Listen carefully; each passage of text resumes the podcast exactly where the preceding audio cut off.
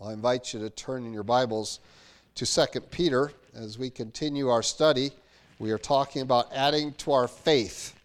And that may seem like um, we are increasing it. We are not. We are not talking about increasing faith. Remember that we studied that two weeks ago, that it is sufficient. Our faith is sufficient. It is there within all men. They have sufficient faith. It is a matter of where it is directed, whether we are directing it towards something that is worthy of our faith. And so while others trust in rocks and in idols and things like that, uh, we trust in the living God. And so all men have a capacity of faith, uh, and so we don't find a necessity to increase our faith.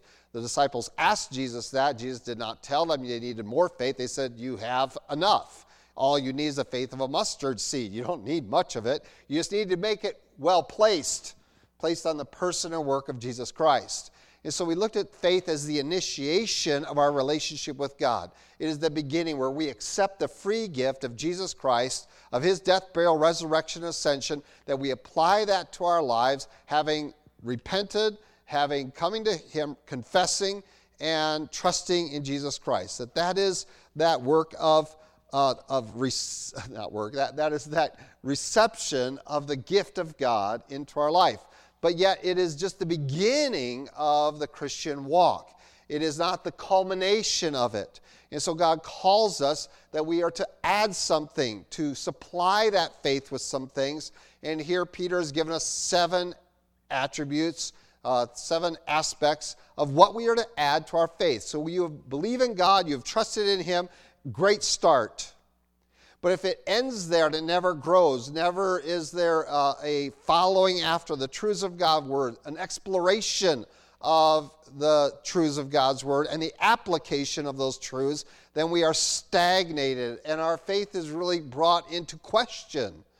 Are we really followers of Jesus Christ or are we just someone who fulfilled a religious ritual sometime in our past? And there's a great distinction between those in God's Word. And so we are called to supply, is really the word, to, to give bounty to our faith, to add to it these elements. And Peter lists them here. 1 Peter chapter 1, verse 5 will begin. It says, But also for this very reason, giving all diligence, add to your faith virtue to virtue knowledge, to knowledge self control, to self control perseverance, and to perseverance godliness, to godliness brotherly kindness, and to brotherly kindness love. For if these things are yours and abound, you will be neither barren nor unfruitful in the knowledge of our Lord Jesus Christ. For he who lacks these things is short sighted, even to blindness, has forgotten that he was cleansed from his old sins. And so we have this expectation that we are not going to sit back and, and rest on our laurels, so to speak, that, uh, in terms of our walk with God. That once we've initiated that through this uh, faith event in our life where we have trusted in Christ as our Savior, the expectation is, is that now, with an open eyes, that we are now going to walk in a manner that is pleasing to God. And certainly we want to see that. We want to see a growingness to our Christianity rather than a stagnation. And there's no in between. You are either going to grow in the Lord or you're going to be stagnated. There's no middle ground where we can somehow kind of, kind of, sort of follow Jesus, but not fully follow him. And there's too many who are attempting that, and in the midst of that, they are really stagnated in their Christianity they experience a powerless faith that fails more often than it succeeds. And this is not God's intent for our life. For his followers, he intends us to be more than conquerors, the Bible says. And so we are called to, to participate in this process. Now, there are those that will go to passages like Galatians, which talks about the fruit of the Spirit, say, well, we are the passive recipients here of these things, that these are things that God has to supply us with.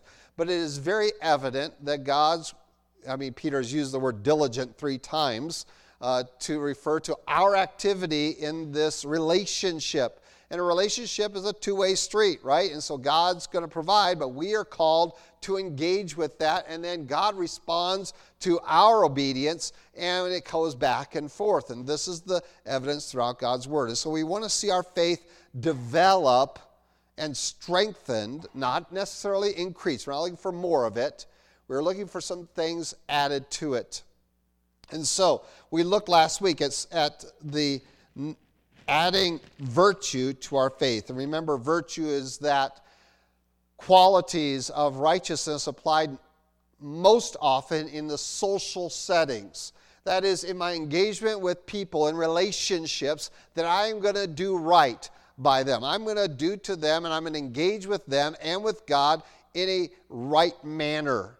And that is that concept of virtue. It's going to be a little bit different than the term godliness that we're going to encounter later on this list, uh, that has much more to do with your personal identity, with what's going on inside your thoughts and your heart and your urges and your intents. Why do I do what I do? Is going to apply more to godliness. Virtue is simply that I'm going to go out there, I'm going to do right in the world. I'm going to portray Christ to people. That this is something I'm going to add.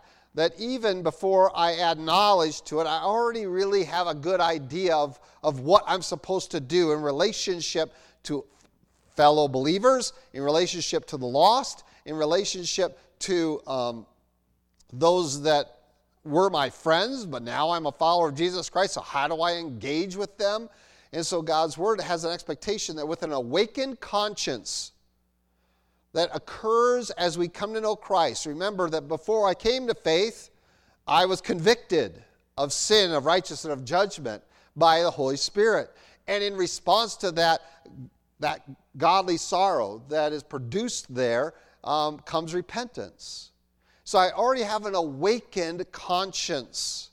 And that doesn't disappear once I trust in Jesus Christ. It is enhanced even further. And so I want to do what is right. And while I may not have all of the specific details, I can pursue these things in areas of virtue.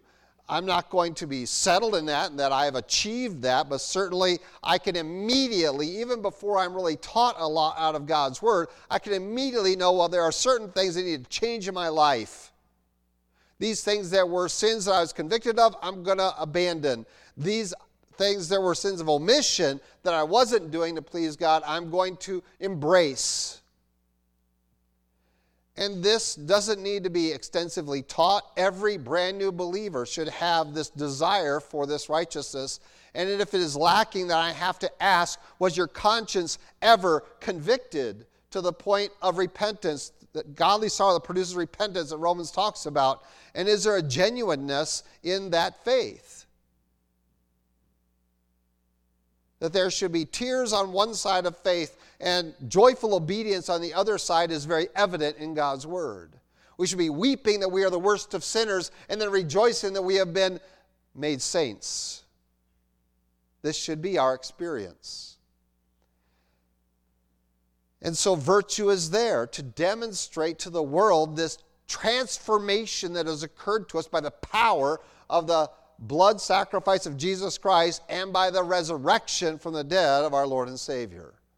That impact should be evident to all.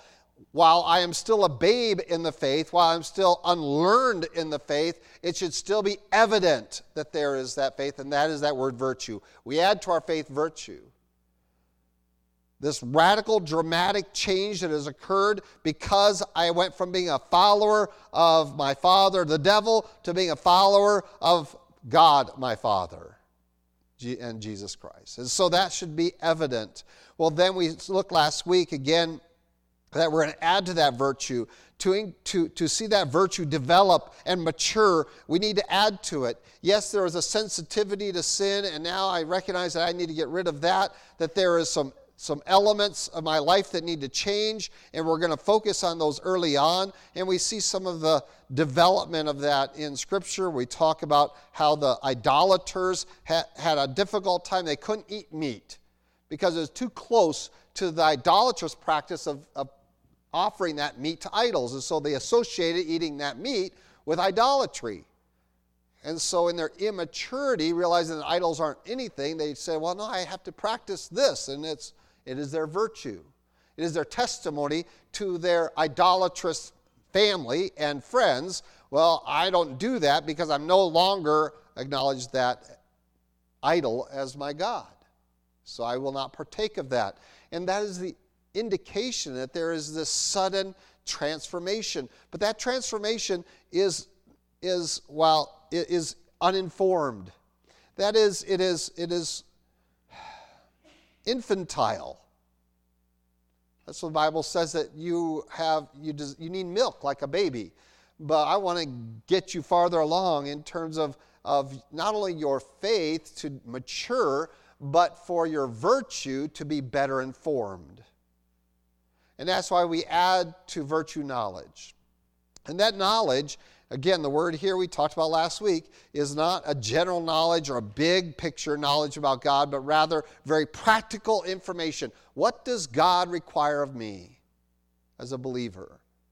Oh, it's pretty simple, you would think. You know, you go to Ephesians and it says, you know, you who were liars should not be lying anymore. You who are thieves should not be stealing more, but working with hands what is good, that you may have sufficient to share. That no longer is this profane speech coming out of your mouth, but now you're having you're having speech that's full of thanksgiving and is glorifying God. That there should be that transformation, but yet your virtue should be developing. And the way we develop that is through these practical passages that instruct us in that. And then to apply that, we go into our new word. To apply that knowledge of practical areas to our lives, he says, add to your knowledge self control. And wow, this is one we don't like very much, but it is so necessary.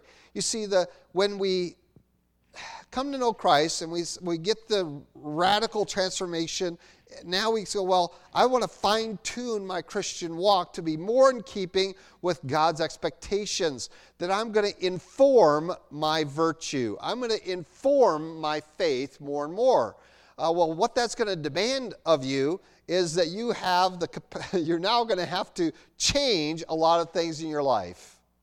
And that exercise of self control is going to be tested over and over again because now you're going to be moving from having your flesh driving the decisions of your life to having the knowledge of God and His Word driving it. Now you're going to transform your thinking. You're, you're going to have the mind of Christ that Paul talks about in Philippians, and we're going to let that uh, be the urge of life now. Rather than the fleshly urges, I'm going to put away the flesh, I'm going to crucify the flesh so that I can live for Christ in this new man.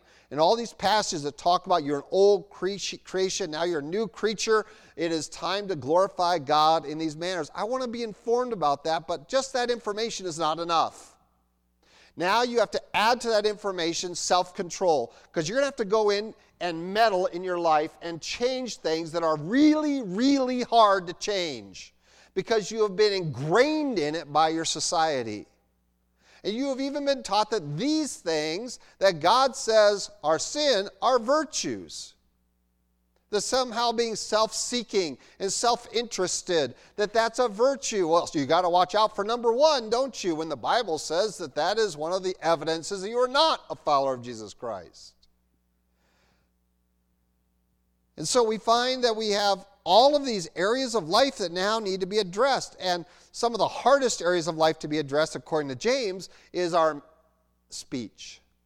Wow, how hard it is to change our speech, isn't it? And you guys know this that I encounter things. I say, well, I don't want to use that term anymore. And it takes a long time to get terminology out of your vocabulary that you are so accustomed to all your life and that so many people around you are using. Why? Because I want to conform it to God's Word. And I want it to be accurate. And I want it to reflect more of what's really going on in my heart. And it takes an enormous amount of self control to bring about that change as much as you have this dramatic transformation at your faith event, is how gradual the other events of adding to it are. of trying to bring knowledge into our life to transform it. Okay? And so, um, Mr. McKillop already mentioned about the, our, our study on times and seasons out of the Bible and how much now I have all this information that, boy, we're, now I, I recognize Saturday isn't the Sabbath at all. It can't be. Uh, maybe occasionally, but no, I have this informed understanding now because I've studied God's Word. Now I have to transform it, and that process is very difficult to do, especially given all the things around us. And, and to change vocabulary, and I'm not going to talk about that, that that really isn't the Sabbath. And, and if we really want to celebrate the Sabbath, we got to go to a lunar calendar, abandon the solar calendar. Boy, that's all hard. Right? Because I've been trained in that since a child. Even the designation, and this is something that when, I, when we were in Israel and Greece and the transition from, to the Greek, I was like, oh, you know, what's, what's the name of this first day of the week in Greece? And it's, well, it's the Lord's Day. Well, that makes a whole lot more sense calling the first day of the week the Lord's Day than Sunday, because we don't worship the Sun, S U N, we worship the Lord. And, in, and so it caught my heart. Well, I'm still transitioning. And it's going to be a transition for the rest of my life because I've been ingrained in this. And so we have to add to our knowledge self control. That I'm going to have to discipline myself to apply this knowledge to my virtue. Now, this isn't new. This has been the experience of the people of faith throughout time. And so I'm going to give you two or three illustrations of this out of the Old Testament of this hard work that it takes, this self control that it takes to go from having a, a wonderful, exciting faith event to saying, oh man, now I need to be more disciplined in this and in this and in this and in this, and how it just grows. So let's go back. Some these should be some that you're very familiar with. Uh, you know, I have three. Maybe I'll only do one or two. Let me mention a couple of them, and we're going to study one of them. How about that? Otherwise, I'll never get to the next word, and I really want to get the next two words this morning. Um, so, Josiah, King Josiah. Israel was in trouble. They were in disobedience, Judah. And, and a guy comes along, a very young king comes on the scene. His name is Josiah. He has followed, he has followed several wicked predecessors, uh, and, and in fact, some that did really bad, and to the point that God says, I'm going to judge you. But Josiah comes on the scene, and he says, We're going to fix the temple. Everyone gets excited. They're all thrilled. We're going to rejuvenate and renew ourselves. We're going to we're going to put all the repairs into the temple, and this is exciting. And all these reforms start to happen under this wonderful young king named Josiah. And it's exciting and things are thrilling. And then while they're doing all the repair work, they, they find this chamber in the temple area that had been blocked off, cordoned off somehow, and they come across a copy of the law. Now, that might seem strange to you that we're doing all these reforms and nobody had a copy of the law to know what to do. But they were excited. Josiah is a godly king. He wants to serve God. The temple has something to do with it. He doesn't have all the information, but he knows that at least he should be doing something there. We should have the right people. Well, they find the law in there and they open it up and they go, oh man, oh boy, oh no, oh, we're not doing anything right. And now their virtue is being informed. Oh boy, God wants us to do this. God wants us to do that. God wants us to do this. We got a lot of work ahead of us. And Josiah said, let's do it. Let's do it right. And they did it, and the Bible says it had never been done like that since the days of David. That they served the Lord rightly, according to his word. Wow, that means Solomon didn't do it as well? You go through it. Uzziah didn't do it as Josiah. He was the guy, and no one had done it like that. He, he had this desire to add to his virtue this knowledge and then exercise himself, discipline himself to say, let's do it exactly the way the Bible says. How exciting! And they went from one point of virtue to a new level of virtue because they applied themselves, they disciplined themselves, they had self control, and they applied it to that. Another example, well, let's go ahead and look at this other example. Let's turn your Bibles to the book of Nehemiah. We'll study this one. I have another example of, out of Jeremiah, but let's go to Nehemiah. Nehemiah, what exciting times, right? Nehemiah, we have the cupbearer of the king, and Zerubbabel had already taken a group of, of Jews to Jerusalem and rebuilt the temple. And now we are later on, and, and Nehemiah here gets word back from that group saying, Well, the temple's rebuilt, but the walls are broken down. We're kind of in a treacherous situation here. We're at the mercy of our enemies around about us. He is concerned about that. He goes to the king and, and doesn't, isn't happy in front of the king, which could lose your head for that. And the king says, What's going on? He says, Well, this is the condition. So the king sends him with all these resources to rebuild the walls. A whole group of people go with him, including one Ezra, uh, a priest. And they go and they are excited, and you can read the first few chapters. All this exciting things happen, and they're rebuilding the wall. They're energized, they're doing their work, and each one is taking a, each family is taking a section of the wall or taking a gate, and they're going to each build their own section of the wall. And I'm responsible for this. And the one family had no sons, the guy only had daughters, and guess what? Him and all those daughters are out there building their section of the wall because they're going to take their responsibility. And that's exciting. You say, wow, what, what wonderful people of faith. And I would agree with you fully. But then something happened. Ezra the priest, in chapter 7, verse 1, then it was when the wall was built and I had hung the doors, when the gatekeepers, the singers, and the Levites had been appointed, and I gave the charge of Jerusalem to my brother Hanani, and Hananiah, the leader of the citadel, and he was a faithful man and feared God more than many. And I was like, wow, this is great. Everything is going well. And we say hallelujah to the Lord, right? To the Lord. We say, glory to God. But then we get down to verse 5. It says, Then my God put it into my heart to gather the nobles, the rulers, and the people, that they might be registered by genealogy. I found a register of the genealogy those who had come up in the first return and found written in it. And so now we're going to go through all this genealogy, and they're going to goes on, on, on, on, on, and they're going to make sure that that's right. And that's going to be a big deal later on. Because by the end of the book, we're going to say, wait a minute, we got some mixed marriages here that need to be taken care of. So this genealogy is kind of important. But let's keep going. Let's jump ahead, get through that genealogy to chapter 8. We're in the seventh month now. Verse 1 says, Now all the people gathered together as one man in the open square that was in front of the water gate, and they told Ezra the scribe to bring the book of the law of Moses, which the Lord had commanded Israel. So Ezra the priest brought the law before the assembly of men and women, and all who could hear with understanding on the first day of the seventh month. Then he read from it in the open square that was in front of the water gate from morning till midday. Before the men and women and those who could understand, and the ears of all the people were attentive to the book of the law. They were going to stand there and listen to the law being read.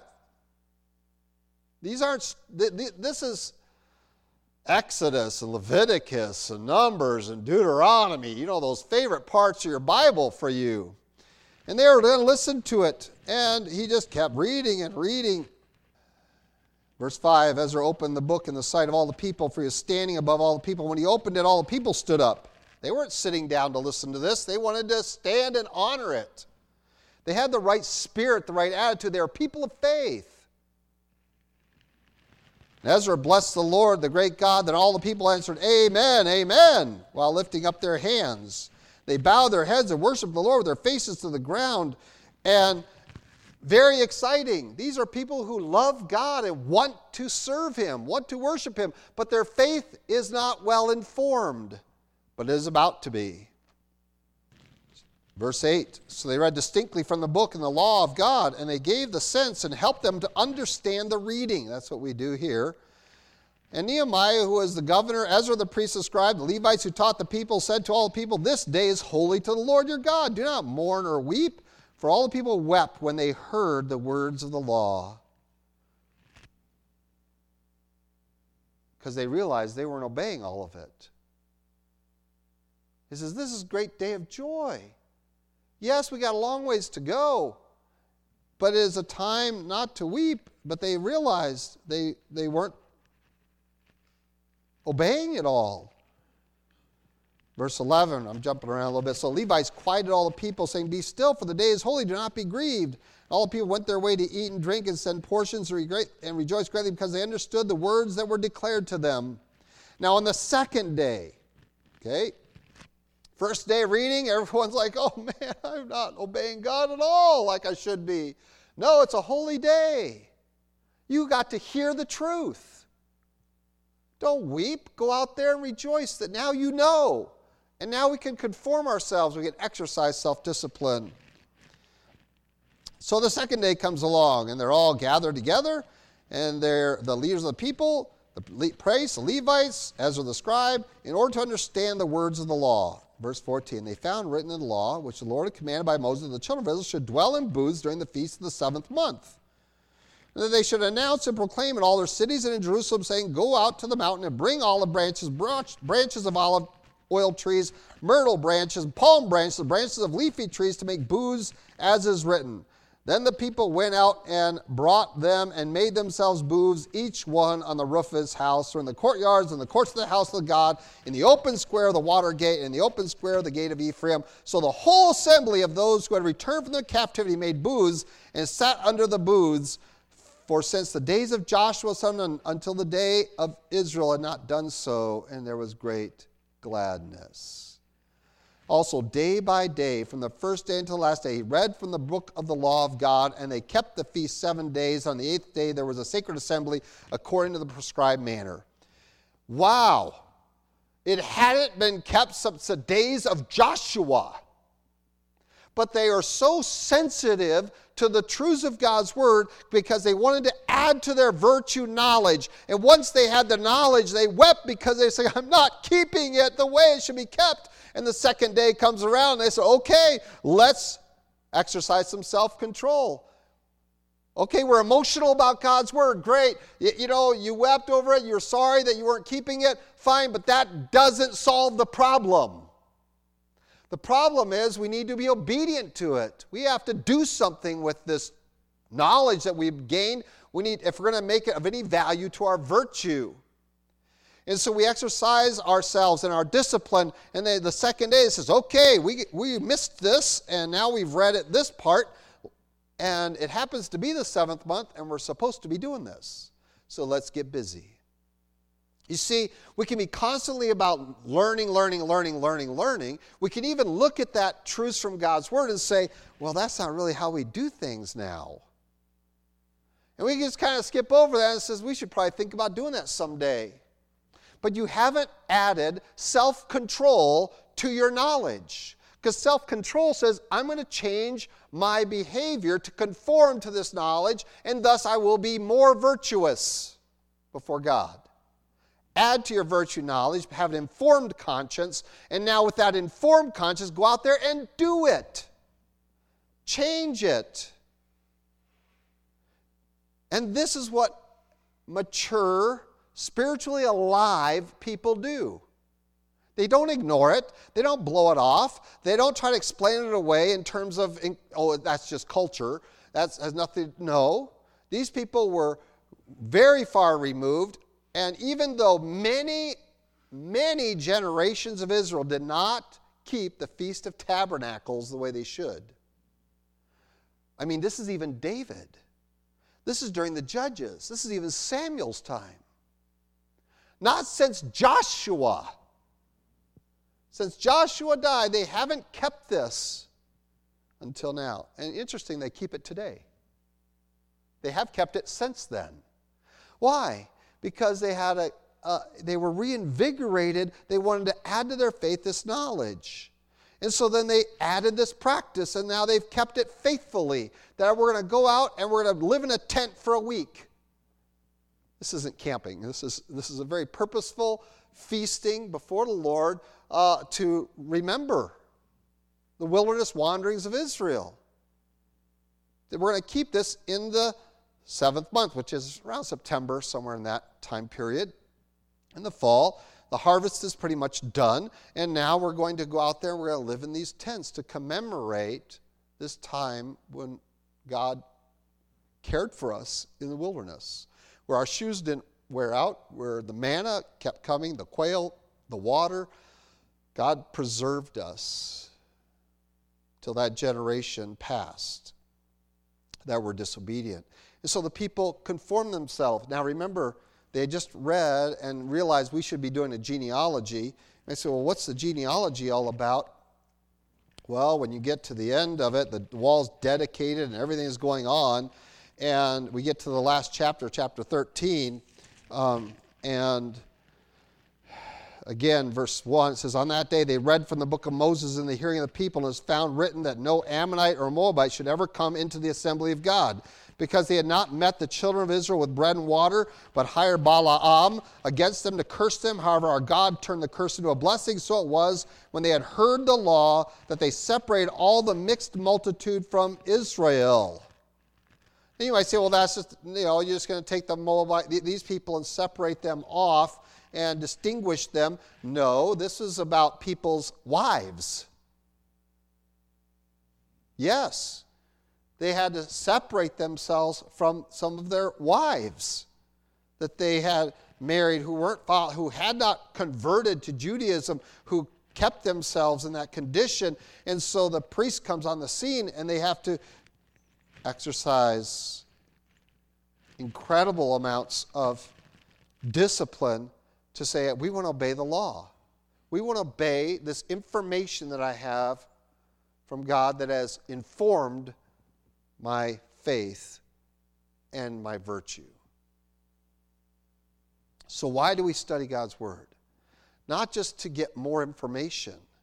At some point, we want to add even practical information. We talked about that last week of the practical information of God's Word how you should dress, how you should worship, how you should talk, how you should uh, live, how, how your family life should be. All of that is there in God's Word. What is the relationship between a husband and wife? Well, we have that. Between children and their parents, we have that. We have these instructions. And, and a lot of the virtue in terms of the public, the, the social aspects, we have extensively given to us. How we should worship there should be songs, hymns, spiritual song. That we should be doing that. And all of those are there. We should be in God's Word. We should be then applying it. And so we can study all these things and we can read it. But if we do not apply them, then exercise self control. And the other word, by the way, is perseverance, which means that there's a long term part to this. All right, it's not just I'm going to change it one week, I'm going to change it from now on. I'm going to persevere in this. I'm going to be patient and whether God blesses it today or next week or next year isn't relevant. I'm going to persist in this, uh, and I know that God will be pleased by it. I'm going to apply, my, I'm going to add to my, to my self control perseverance. I'm going to press on in this. So many of the aspects of our worship have changed over the history of this church. Why? Because I got convicted. And you can do one of two things with conviction. You can ignore it and keep doing your life the way you want, or you can say, Well, I need to change this. And when you're in a leadership role, whether it be a husband, a parent, a pastor, in that environment, it's your responsibility to lead that change. And so I, I, I'm still studying God's Word. I'm still trying to have my words mean what I believe instead of what I was taught. I'm still trying to conform our worship to God's Word better and better. And so we take a book like Corinthians I talked about last week, and we say, Well, I read this, now how should I apply it? And I'm pretty sure most Christians don't believe that 1 Corinthians 11 is real. because we sure aren't trying to live it. We don't want to make that application. We don't want to apply self discipline to this knowledge. Rather, we want to exercise our intellect to explain why I don't have to obey this. And we are wonderfully good at that, aren't we? to not inform our faith, but rather to dissuade our faith from pleasing God. I'm going to convince myself why I don't have to obey that passage, why I don't have to obey this passage, why I don't have to obey that passage, that instruction of God, this instruction of God. Oh, that we would have the attitude of the people in the times of Nehemiah that says, if God's word says it, we don't just believe it and give lip service to it. We are going to let it change how we worship. Even if it goes against the norm of society, I'm going to let it impact me to the point I'm going to apply myself in self discipline and in perseverance. That though people want to ridicule, people want to say, What is your problem? Why are you so weird? I say, Well, I don't, I, don't, I just obey God's word. That's the simple solution. And the question really should be, Why aren't you? And I don't lord that over anybody because if they don't have that knowledge or they had not had that conviction over that knowledge, then it is wrong for me to, to enforce that on them. I don't force any of it on anyone uh, because I believe the Holy Spirit should convict you of that through His Word because that's His sword. Sword of the Spirit, and when it cuts you, you have a choice. You can ignore it, run away from it, or you can respond to it by obedience. And that requires incredible self control and perseverance. I'm going to persist in, I'm going to keep obeying it no matter how much ridicule comes my way. And so when a pastor from another country comes to me and says, Why don't you worship like this? When the, and he opens God's word and says, Here it is, it's stated right here. My conclusion is, You're right, I'm wrong, I need to change. Period. Even though I was trained, well trained, even in seminary, of a way to get around it. You know what other group of people did that? Tried to get around the law instead of just obeying the law. Jesus condemned them. They were called Pharisees. Jesus says, Oh, you want to tithe the mint and the cumin, but then you're over here and you're doing evil. And it's like, How do you rectify those? Well, you know, we worked our way around the law. So now I can travel as far as I want as long as I take a few possessions and every so many steps drop a thing. I says, now it starts over. And then it's not work on the Sabbath. You see, they found ways around the law. And so many of us come to God's Word with that fundamental attitude. And that's why our faith is stagnant. Because we aren't willing to really let it impact our lives and apply ourselves in the area of self control and perseverance to make it happen. We want an informed faith, and then we just kind of log that in our mind back there somewhere. Oh, I have this knowledge. Big deal. Do you know how many people die of lung cancer who knows that cigarette smoke causes lung cancer and keep smoking? They know it hurts them, and yet it does nothing because they don't exercise the self control to get that out of their life so that they can have healthy lungs. You see, knowledge does not equal benefit until you apply self control and perseverance to it. Peter knows this, and so he says, Listen, add to your knowledge self control, add to your self control perseverance. Don't just change for a week, change for a life for the balance of your life. Change this.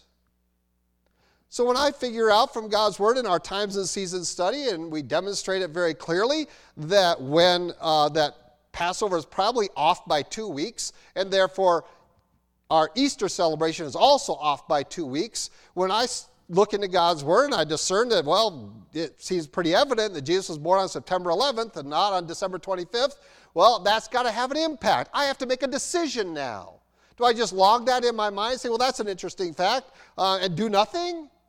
Or do I let it transform me, do I add self control and perseverance to my knowledge? I know it. Now I have to do it.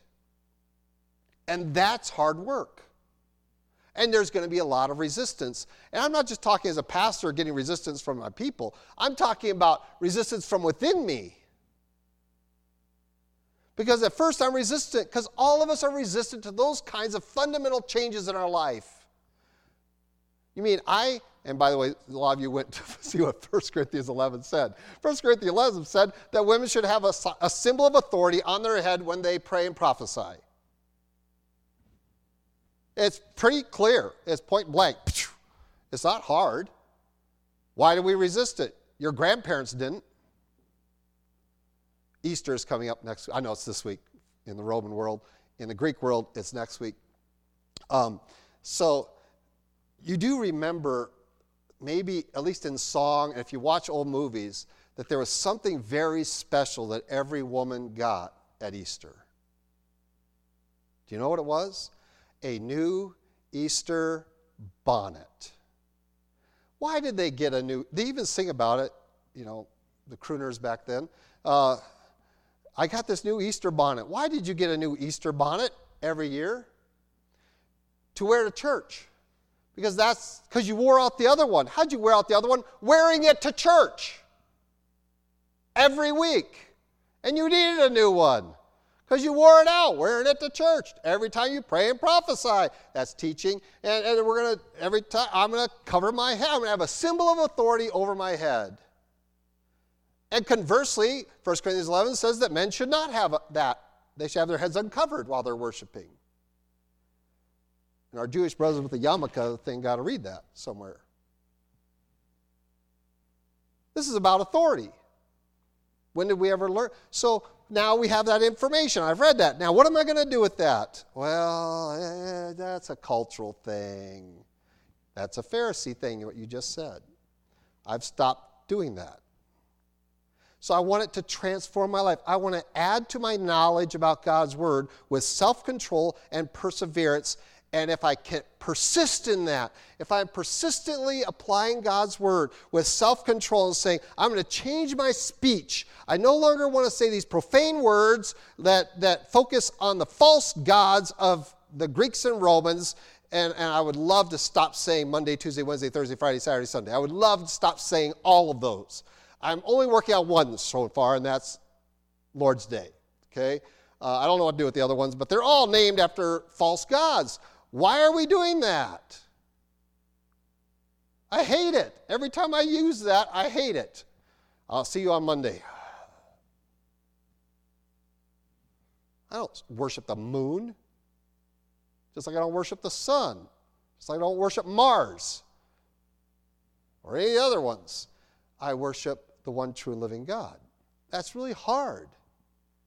And I'm not saying that, that um, and so we, we start this process of conforming myself. But a wonderful thing happens. As I exercise self control, I have my urges the same as you. I have my fleshly appetites the same as you. But that's what it means to bring them under control. Paul says, I beat my body into submission. I'm going to make myself obey if I have to do that. I'm going to make sure this body conforms to God's word. I know its natural urges are, women, I know your natural urges are to resist authority. That's part of the curse in the Garden of Eden. Your desire will be after your husband's place. I know that. It is part of the curse. But the wonderful thing about the blood of Jesus Christ is it undoes the curse. Now you have the liberty to do something different. But it takes work because you have, you have the flesh and the spirit at war. The flesh has no power, but it's still present. And if you cuddle up to it, it has influence. And that's true for all of us. And that's why exercising self control with perseverance is so necessary.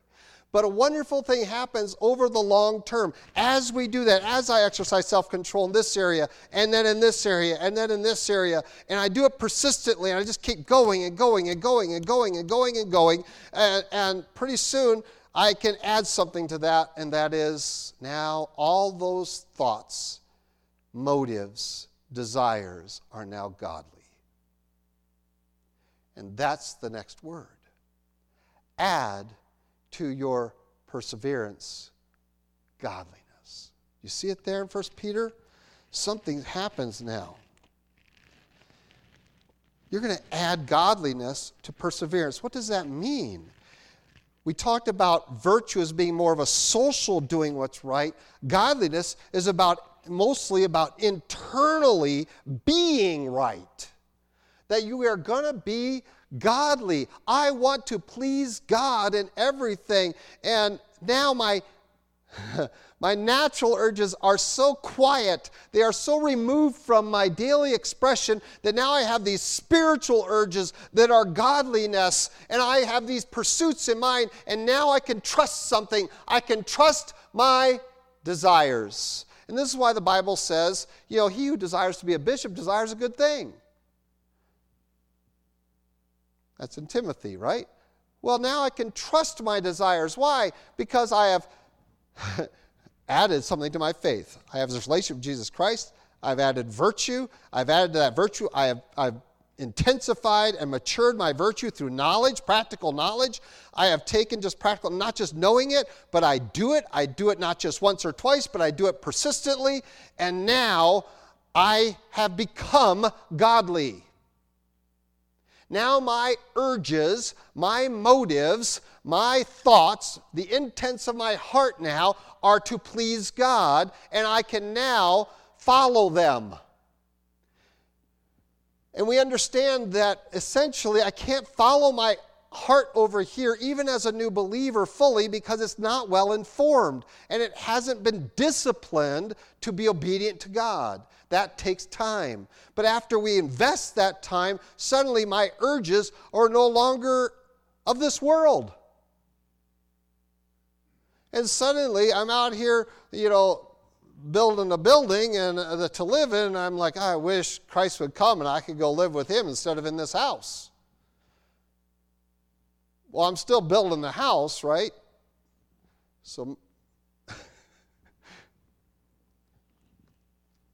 because I have a place to live, but it's just this body. I, am not, this isn't the, the culmination for me. I'm waiting for a home in heaven. I'm waiting for a new body, a new residence. That's where my longing is. That's where the urges of my heart is. I don't really want to waste a whole lot of time on the things of this world anymore. Why? Because my heart has been conditioned and is now godly. Because and that doesn't just happen overnight. It happens when we add virtue to our faith, add knowledge to our virtue, add self control to our knowledge, add perseverance to our self control, and then suddenly now I can trust the urges of my life. And I want to serve God. And the motives of my life are now transformed, and now they are godly motives. Why am I doing what I'm doing? Well, I'm not doing it for myself, or I'm not doing it for the reasons the world might think I'm doing it. I know other people might be doing the same things I'm doing, but they have very different motives than my motives, and thus I'm exploring godliness. Godliness is about internal righteousness that men don't see, but God sees. Where are you at there? Why are you here? Why do you go to church?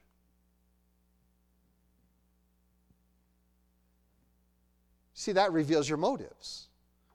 You can be all going to church, but all have very different motives.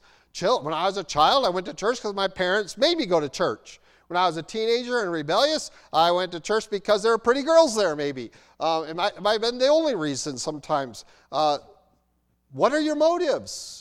Hopefully they change. Hopefully, when you become a follower of Jesus Christ, your motives for church are less ritualistic and more, I can't wait for God's word. I can't wait to be among God's people. I am starving and hungry for all that waits me at church. I can't wait to sing with all of my voice with a choir of believers the glories of God. Can't wait. You see, your motives matter. How am I going to make my motives godly? By exercising yourself in all these areas.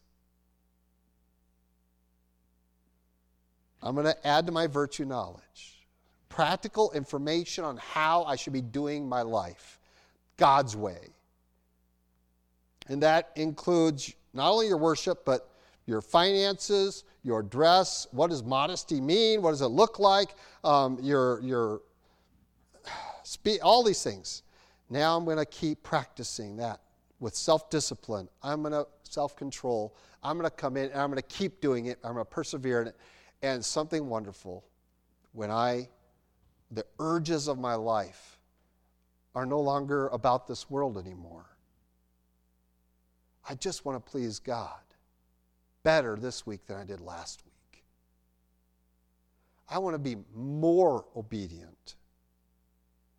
And this is not something that I can enforce in other people's lives. We can't short circuit this process. Now, we can help the process, right? By teaching, that helps the process. Paul says part of the process is for you to follow my example. Um, and I'll try to be an example of it to you. Follow my example. If you don't know, say, well, you know, this guy knows. I'll follow him until I figure it out myself. And then my motives can change. Then my, I'll have that knowledge and that practice, and, and that can help this process. So certainly there are helps, but you can't, you can't abbreviate this process. You can help it, but you can't short circuit it. Because there are too many people that are out there doing the right things, thinking that by that they are really going to gain an entrance to heaven, and that's not true. You must have faith in Jesus Christ. You can't short circuit that. And there are lots of people out there that are treating other people well, but that doesn't mean that they are virtuous in sense of adding to that faith that are willing to share. We teach children to share, but out of context. Why do your children share? Because they're afraid. They're afraid of getting whooped on or getting their toy taken away because they didn't share it. Right? They share for selfish reasons. Does that sound? How can you share for selfish reasons? Yes, you, treat, you teach them to do that. If you don't share that, I'm taking away from you. Well, I don't want it taken away from me, so I'll share it. Who are they watching out for? The other person? It's because they love the other person? No, it's because they want to keep the thing for themselves a little bit. Right? We want to have right motives. That's godliness. If we short circuit this process, we don't end there. We reinforce ungodliness in our life. And that's why you see people, the Pharisees walking around proud. Why were they all proud about their self righteousness? Because they didn't deal with the internalizing of the knowledge of God and the virtue of God and apply themselves with self control and perseverance so that now they changed inside to be more conformed in their desires that then overflowed into their life. We're going to see next week a little bit more, well, two weeks a little bit more as we look into the last two words on this list, and certainly they're building out of the first five that we're adding to our faith. Brethren, hard work, sobering work, humbling work to say, I've been doing it wrong all these years. How stubborn am I? I've been doing wrong all these years. How stupid am I? Why couldn't I read this, understand it, and apply it to my life? Hopefully, those, rather than I'm just rebellious. And if that's the case, we weep and repent. Let the Holy Spirit convict us. But our desires, if you want the desires of my heart, God says He'll give you the desires of your heart so that when you pray, His answer to your prayers are always yes. That's what I understand from John chapter 15, 14, 15, and 16. Ask anything in my name, and I'll give it to you. Well, I don't want more stuff on this earth. I have a hard enough time taking care of the stuff I have. Um, I want to serve Him more.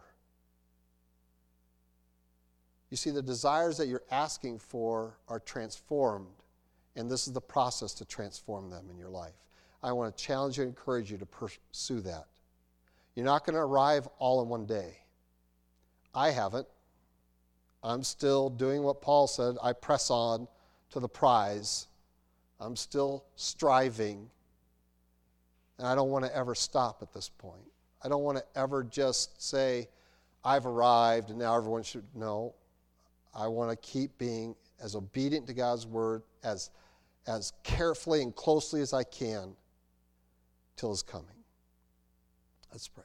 Lord God, we do thank you for your love for us. We thank you for your word. And Lord, we thank you for the testimony of many in history who have been confronted with your word. They loved you, they wanted to serve you, but they didn't know how. And when they were confronted with your word, they wept over their disobedience, over their ignorance, and then proceeded to obey you. Lord, we want to be that kind of people. Help us to be sensitive enough that when we read your word and know we're not obeying it, that we weep. That we've been so ignorant for so long. That We've been uh, avoiding instead of embracing your commands.